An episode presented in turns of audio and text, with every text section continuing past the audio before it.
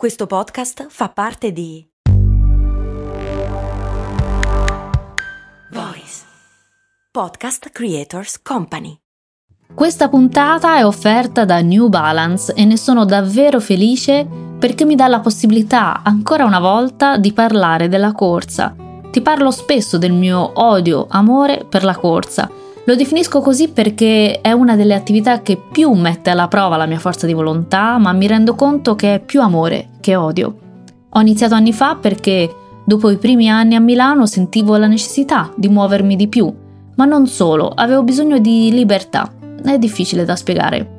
Ad ogni modo ho iniziato a correre in gruppo e ciò che mi piaceva era che ognuno poteva andare al proprio passo senza la pressione della performance. C'è un aspetto nel mondo del running che non mi è mai piaciuto. Alcuni runner iniziano poi a parlare di tempi, quanto ci impieghi a fare 10 km, quante corse hai fatto e via dicendo. E lì una passione, ma ancora di più uno stupendo modo di sentirsi bene, diventa subito qualcosa di performativo. Sembrava che se fossi stata troppo lenta sarebbe stato un problema. Dopo un po' ho smesso. Ecco, se stai correndo o se corri, non fare il mio errore di allora. Chi ama la corsa corre ed è un runner. Togliamoci di dosso la pressione della performance e godiamoci la bellezza della corsa. Quando dico che la corsa per me è un amore, lo dimostra il fatto che post pandemia ne ho sentito nuovamente il bisogno. Mi sono data come obiettivo la mia prima mezza maratona e l'ho fatta. Era un mio sogno nel cassetto e da allora corro più o meno regolarmente una volta alla settimana. È poco? Dovrei fare di più? Ciò non mi definisce una vera runner? Le etichette non mi interessano e anzi tolgono la bellezza del piacere perché trasformano la corsa in un dovere. Io sono lenta, non ho grandi risultati e non mi interessa farli. Non mi interessa competere, mi interessa solo godermi tutto ciò che solo la corsa, come ho detto più volte, sa dare. Le etichette lasciamole agli altri. L'unico modo giusto di correre è il tuo. Ed è anche questa la filosofia di New Balance. Vai su newbalance.it slash it slash running per scoprire di più. Il gioco è importante in età adulta, sia perché ci aiuta a fare una pausa dall'iperproduttività, sia perché lasciando libera la mente aiuta la nostra creatività e pensiero critico. Ne parliamo oggi in questa puntata con un gioco molto amato in Giappone.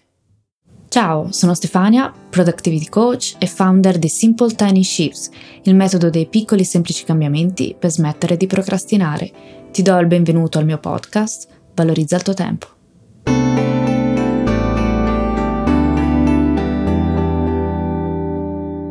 Ti ho già parlato nelle scorse puntate di come giocare a scacchi ci possa aiutare a prendere decisioni migliori, era la puntata numero 16, e come la vita talvolta sia come il cubo di Rubik, la puntata numero 36. In questa puntata in particolare ti parlerò del Sudoku. Ho riscoperto da poco il Sudoku come una di quelle attività che mi fanno entrare nello stato del flow, e per lo stato del flow ti rimando alla puntata 55. È sfidante al punto giusto mi permette di avere dei feedback, vedere il Sudoku che si costruisce piano piano da soddisfazione e mi mette in difficoltà quanto basta per mettermi alla prova senza frustrazione. Perdo la cognizione del tempo, per completare quelli più complessi riesco ad arrivare anche a 50 minuti di gioco senza mai distrarmi, mi rilassa e mi diverte. Insomma, questa è una di quelle attività che inserisco nella mia lista quando voglio staccare entrando nel flow ho notato alcuni aspetti nell'approccio del gioco del Sudoku che possono esserci utili anche nella vita. Prima di tutto, se non lo conoscessi, ti spiego brevemente come funziona. Sudoku è un'abbreviazione, il nome completo è Sujiwa Dokshini Kagiru e può essere tradotto come sono consentiti solo numeri solitari. È un gioco combinatorio di origine giapponese costituito da un quadrato diviso in 81 caselle su alcune delle quali è presente un numero compreso da 1 e 9 e il gioco consiste nel riempire tutte le caselle utilizzando i numeri dall'1 al 9. Ogni numero deve ripetersi un'unica volta in ciascuna riga, in ciascuna colonna e in ciascun riquadro. La difficoltà maggiore è che un errore ha un effetto domino su tutta la composizione, se l'errore si perpetua è difficile poi rimediare, se non cancellando tutto e ricominciando da capo. Ecco, questo aspetto fortunatamente vale solo per il Sudoku. Nella vita gli errori ci portano a momenti di scoperta e talvolta a meravigliosi momenti di serendipiti. E sull'argomento ascolta anche la puntata numero 15. Insomma, nella vita gli errori ci aiutano a comporre il quadro, ci indicano la via e sono il metodo più veloce per trovare la propria direzione. Quindi questa è una delle più grandi differenze che ho trovato tra il gioco del Sudoku e la vita. Poiché un errore nel Sudoku complica la situazione, la strategia migliore è quella di inserire il numero solo quando si è abbastanza certi che sia corretto. Spesso ciò richiede un'attenta riflessione e la decisione deve essere ponderata. Per tale motivo capita spesso di rimanere bloccati, non vediamo quale sia il numero da inserire con certezza matematica. Passano minuti, possono passare anche decine di minuti, ma niente. Un po' come quando diciamo le ho provate tutte, ho valutato tutto, ma la soluzione non esiste. Eppure dentro di te lo sai che quel numero esiste, solo che non lo stai vedendo. La strategia migliore qui è prendersi una pausa. Può significare alzarsi, prendere un bicchiere d'acqua, uscire a fare una passeggiata, oppure tornare sul problema da risolvere il giorno dopo. Mi è capitato più di una volta di non vedere la soluzione, chiudere tutto e tornarci il giorno dopo. Come per magia, apro il mio Sudoku e voilà, trovo la soluzione, il numero nella posizione giusta che il giorno precedente mi sembrava impossibile trovare. Fermiamoci un attimo qui. Non è così anche nella vita. Abbiamo una decisione da prendere, una sfida da affrontare e non vediamo la soluzione, le soluzioni. Restiamo lì a rimuginare e rimuginare invano. Poi facciamo la doccia, facciamo una passeggiata, vediamo un film, insomma, qualsiasi cosa che ci distoglie dal problema, tra virgolette, e a mente fresca troviamo la soluzione con una facilità sorprendente. Ti è mai capitato? Sono sicura di sì. Ecco perché sono importanti le pause. Sono una fase fondamentale del processo di lavoro e un elemento fondamentale per la tua produttività non è un elemento accessorio, non è di secondaria importanza, è fondamentale, come la concentrazione. Sull'importanza delle pause ne ho già parlato in passato e tornerò con una puntata ad hoc. Un altro aspetto del Sudoku che mi ha fatto riflettere sulla vita è appunto la possibilità di fare errori. Nel gioco online di Sudoku c'è una facilitazione che il gioco su carta non contempla. Talvolta un numero può stare in due posizioni, o almeno è ciò che sembra. Se lo inserisci nel posto sbagliato però il gioco te lo segna errore e quindi per esclusione capisci che la posizione corretta è l'altra.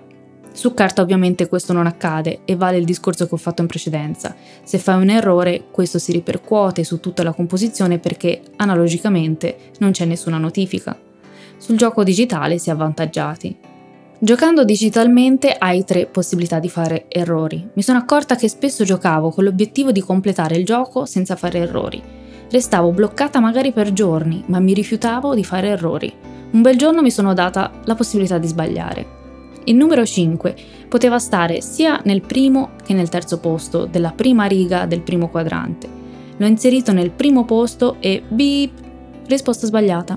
Una bella notifica in rosso con tanto di allarme sonoro. A quel punto per esclusione l'ho inserito nel terzo posto e da lì sono riuscita a completare almeno un terzo del puzzle.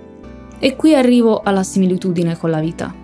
Quante volte siamo bloccati in una decisione o in una situazione di stallo per paura di sbagliare oppure per non voler sbagliare perché siamo alla ricerca della perfezione del processo. Quando un errore, un micro errore, potrebbe indicarci la strada giusta e velocizzare il tutto? Questo è quello che intendo quando dico che gli errori danno una direzione. Gli errori spesso ci permettono di andare per esclusione, ci danno quelle informazioni che ci mancano per imboccare la strada giusta. Eppure, eppure seguiamo delle regole interne, tantissime regole interne, che ci siamo dati anni e anni prima, che abbiamo appreso dalla famiglia o dalla società. Ti faccio qualche esempio. La regola del non posso sbagliare perché tutto deve essere perfetto. Se sbaglio non sono meritevole di amore o stima, perché potrei deludere qualcuno. Ci sono altre centinaia di esempi sulle regole interne che ci diamo e che governano la nostra vita senza che ce ne rendiamo conto. Farò una puntata dedicata. Perdiamo talvolta tanto tempo a voler fare tutto bene alla prima, a voler fare un percorso senza intoppi, senza errori, quando in realtà ciò significa non agire mai e soprattutto allungare le tempistiche. Vuoi ottenere risultati e fare progressi? Sii disposta, sii disposto a sbagliare tanto a piccoli passi e trovare le indicazioni per la direzione che stai cercando. Io ti ringrazio anche oggi per avermi dedicato qualche minuto del tuo tempo e come sempre ti invito a seguirmi sui social e soprattutto a iscriverti alla newsletter del lunedì. Ti ringrazio, alla prossima.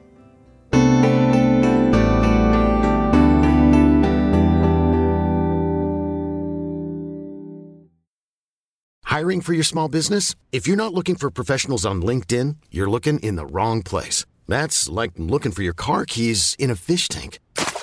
LinkedIn helps you hire professionals you can't find anywhere else, even those who aren't actively searching for a new job but might be open to the perfect role. In a given month, over 70% of LinkedIn users don't even visit other leading job sites. So start looking in the right place. With LinkedIn, you can hire professionals like a professional. Post your free job on linkedin.com slash spoken today.